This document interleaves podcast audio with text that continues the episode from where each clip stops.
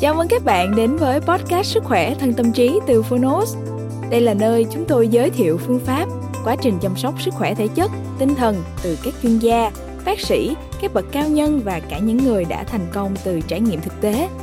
Thông qua lời mở đầu và chương một của những cuốn sách nói được chọn lọc bởi đội ngũ của Phonos. Với podcast này, Phonos hy vọng người nghe sẽ tìm được cho mình những cuốn sách phù hợp, tìm được những kiến thức hữu ích, hướng tới lối sống lành mạnh, tích cực từ đó có một cuộc sống khỏe mạnh, bình an và ý nghĩa. Sức khỏe, thân tâm trí được phát sóng đều đặn vào thứ hai hàng tuần. Mời các bạn cùng đón nghe nhé.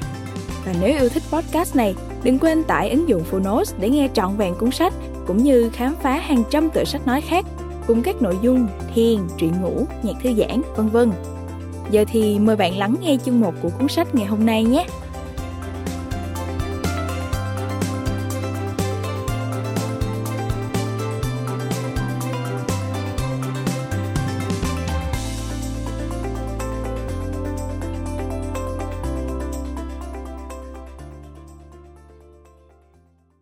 Bạn đang nghe từ Phonotes.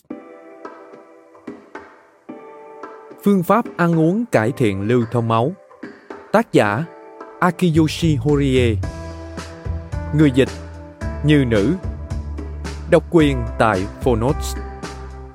Phiên bản sách nói được chuyển thể từ sách in theo hợp tác bản quyền giữa Phonos với công ty cổ phần sách Thái Hà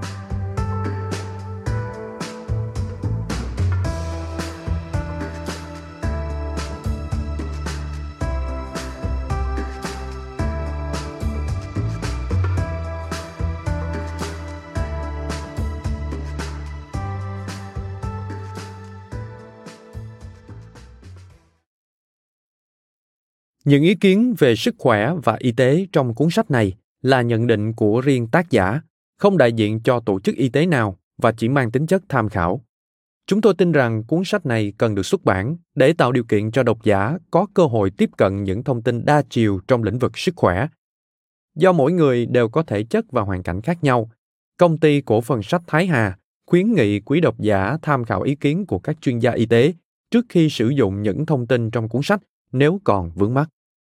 Chúng tôi không chịu trách nhiệm đối với các sai sót hoặc hệ quả từ việc sử dụng những thông tin trong cuốn sách này. Sức khỏe trong tay bạn. Hãy lựa chọn sáng suốt. Lời nói đầu Máu là sức mạnh nâng đỡ sự sống. Chính vì vậy tôi luôn hy vọng ngày càng có nhiều người tự cải thiện được lưu thông máu cho chính mình. Hy vọng tất cả các bạn đều có máu lưu thông thật tốt. Đây chính là nguyện vọng chân thành nhất của tôi sau một thời gian dài nghiên cứu về lưu thông máu và qua quá trình thăm khám cho hơn 50.000 trường hợp. Với tâm niệm muốn truyền tải phương pháp tăng cường lưu thông máu và giải quyết mọi vấn đề thân tâm đến mọi người, tôi đã viết cuốn sách đầu tay là Lưu thông máu tốt, hóa giải bách bệnh. Điều đáng mừng là độc giả sau khi đọc sách đã phản hồi rất tích cực như Tôi đã rất sốc bởi tôi chưa bao giờ nghĩ máu của mình là lưu thông kém. Chỉ cần thay đổi thói quen sinh hoạt mà tôi có thể cải thiện tình trạng đau mỏi vai gáy và đau nhức hồng Thật bất ngờ, chứng đau bụng kinh, lạnh chân tay kinh niên của tôi đã hết. Chỉ mới đọc và thực hiện theo các phương pháp này trong một tháng mà tôi thấy mình ngủ ngon hơn, tỉnh dậy cơ thể thoải mái hơn và có thể bắt đầu một ngày tràn đầy năng lượng.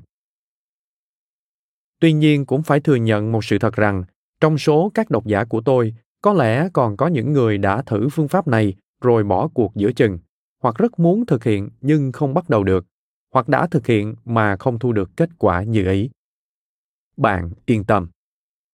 Cuốn sách này sẽ chỉ tập trung vào một vấn đề duy nhất liên quan đến lưu thông máu. Trước tiên để giúp những người tha thiết muốn cải thiện lưu thông máu mà chưa thành công, và hơn hết để bất cứ ai cũng có thể dễ dàng thực hiện. Vấn đề đó là ăn. Bởi vì ăn là nền tảng cơ bản của lưu thông máu. Tôi có thể nói thẳng với bạn rằng nếu bạn ăn đúng hầu như mọi vấn đề về lưu thông máu sẽ được giải quyết. Nhưng ăn đúng ở đây không phải là ăn thật nhiều những thứ giúp cải thiện lưu thông máu ăn cái này để chữa bệnh, ăn cái kia để chống ung thư, ăn cái nọ để dễ có con. Nếu bạn đọc được những điều này ở đâu đó, rồi tự ép mình ăn những thứ bạn chẳng muốn ăn, bạn sẽ bỏ qua mong muốn thực sự của cơ thể mình. Ăn mà chỉ dựa trên phán đoán, chỉ vì có thông tin thực phẩm đó tốt cho cơ thể, thì không phải lúc nào cũng mang lại kết quả tốt. Một ngày bạn ăn mấy bữa? Đa phần mọi người sẽ ăn ba bữa chính là bữa sáng bữa trưa và bữa tối cộng thêm một bữa lót dạ lúc 3 giờ chiều. Ngoài ra, có người còn vào quán lai rai với bạn bè hoặc ăn nhẹ lúc khuya. Những lúc đó họ sẽ uống thêm cà phê, trà hoặc rượu bia. Mỗi miếng ăn chúng ta đưa lên miệng đều góp phần làm nên cơ thể này. Nói đúng hơn, cơ thể ta và dòng máu cốt tủy duy trì cơ thể ấy chỉ có thể được tạo ra nhờ những đồ ăn thức uống hàng ngày. Nhắc đến tự ăn, hẳn nhiều người liên tưởng đến việc bị cấm những món yêu thích ép bản thân ăn thức nọ thức kia hoặc một việc gì đó đầy khó khăn và thử thách. Nhưng bạn yên tâm ăn tuyệt đối không phải là điều khó thậm chí đó còn là việc hết sức đơn giản. Và quan trọng nhất những lối ăn khiến bạn phải kiềm chế nhu cầu của cơ thể trong thời gian dài phải tự ép mình chịu đựng vô lý hay cấm cản cơn thèm ăn của bạn đều không thể cho kết quả tốt. Ăn là nhu cầu đầy bản năng của con người để duy trì sự sống. Nhiều người đã từng thử ăn kiêng mà không thành, hoặc ăn kiêng được, nhưng sức khỏe vẫn không cải thiện. Đó là vì họ luôn phải đè nén bản năng khao khát được ăn thứ họ muốn trong một thời gian dài. Con người chúng ta là sinh vật không có sức nhẫn nại đến vậy. Đây là điều tôi đã cảm nhận sâu sắc qua rất nhiều trường hợp thăm khám, tư vấn từ trước tới nay mỗi khi ăn miếng bánh yêu thích hay nhấp một ngụm rượu ngon, bạn có cảm thấy tội lỗi không? Chúng ta không cần phải ăn uống trong giới hạn an toàn chỉ vì những thường thức, vì thứ đó tốt cho cơ thể hoặc không gây béo. Xây dựng tiêu chuẩn mà chỉ dựa vào đúng, sai, tốt, không tốt, gây béo, không gây béo thì chỉ khiến chúng ta mặc cảm, thất vọng với chính mình khi ăn uống mà thôi nhưng bạn hoàn toàn không cần tự dằn vặt như vậy. Không chỉ thịt cá, mà cả rau củ quả, mọi đồ ăn thức uống đều có sinh mệnh riêng. Ấy là trở thành thực phẩm dành cho chúng ta. Mỗi khi ăn chúng, bạn hãy cảm thấy thật tuyệt vời, thật ngon miệng. Hãy biết ơn những sinh mệnh ấy. Và dù có ăn bánh hay uống rượu, thì bạn cũng không phải là tội đồ. Tôi muốn chữa bệnh, nhưng không thay đổi được nếp sống của mình. Tôi muốn chữa vô sinh nhưng không biết mình thực sự muốn có con hay không. Tôi muốn cải thiện mối quan hệ với gia đình và người thân, nhưng không biết vì sao toàn làm điều ngược lại. Trong quá trình thăm khám và chữa bệnh, tôi đã gặp rất nhiều người như vậy. Tìm hiểu kỹ mới biết, hầu hết họ đều có máu lưu thông kém, và họ thậm chí còn không biết bản thân mình muốn gì, kể cả trong chuyện ăn uống, vốn là điều cơ bản nhất của con người.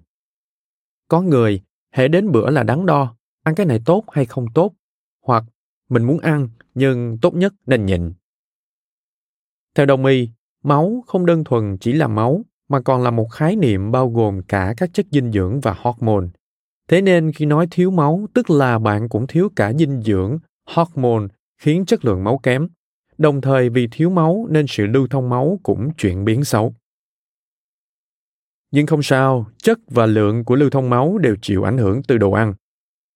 Nói cách khác, nếu nhìn nhận lại thói quen ăn uống của mình, bạn có thể cải thiện mức độ lưu thông máu đúng như mong muốn. Mỗi ngày, bạn đều ăn uống như một lẽ đương nhiên, nhưng chính hành động đương nhiên đó lại mang đến sự sống cho bạn. Tôi vẫn luôn hy vọng rằng mỗi người trong số các bạn biết được bản thân mình nên ăn cái gì và ăn như thế nào để duy trì máu lưu thông tốt cả về lượng và chất, qua đó giúp cuộc sống của bạn thoải mái, hạnh phúc hơn. Chính vì vậy tôi đã viết nên cuốn sách này. Đừng chỉ dựa theo những kiến thức rối rắm mà hãy lắng nghe cả tiếng gọi của trái tim, của cơ thể mình khi ăn. Đến bữa, bạn hãy ăn thật ngon miệng. Thực hiện đều đặn như vậy, trực giác và khả năng phán đoán của bạn sẽ ngày một nhạy bén hơn. Bạn sẽ không cần kiềm chế nhu cầu của bản thân mà vẫn tự động ăn đúng đắn.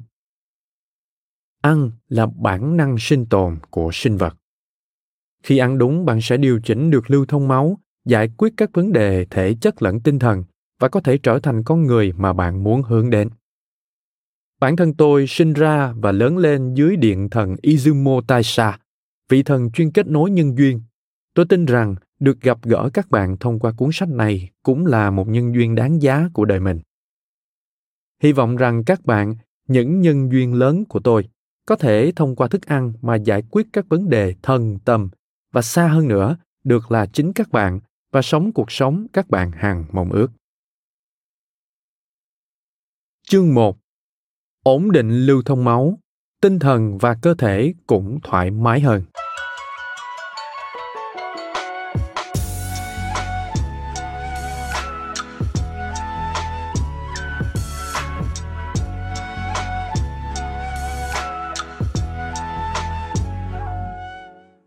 Thay đổi cách ăn sẽ cải thiện tình trạng lưu thông máu, từ đó tinh thần và cơ thể sẽ chuyển biến theo.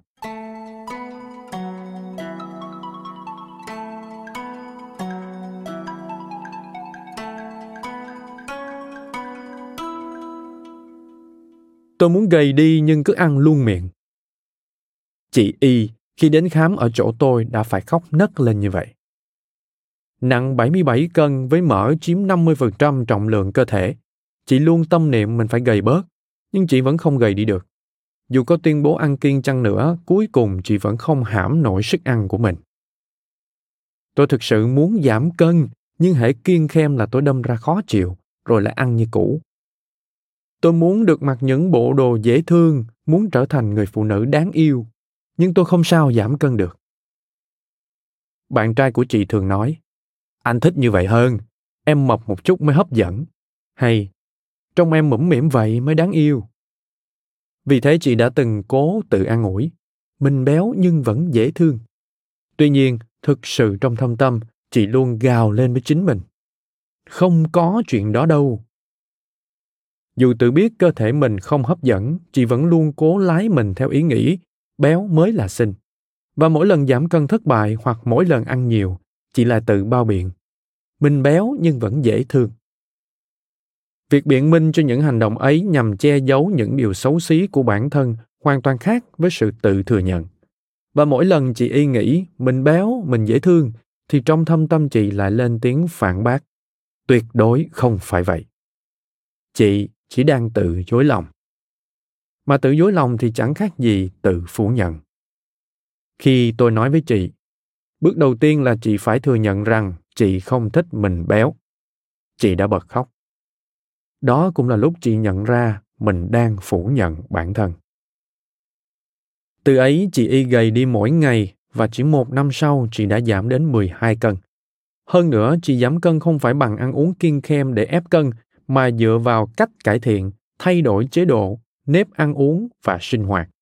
Sau một thời gian điều chỉnh tất cả những điều đó, chị đã thúc đẩy lưu thông máu trong cơ thể và giảm cân thành công.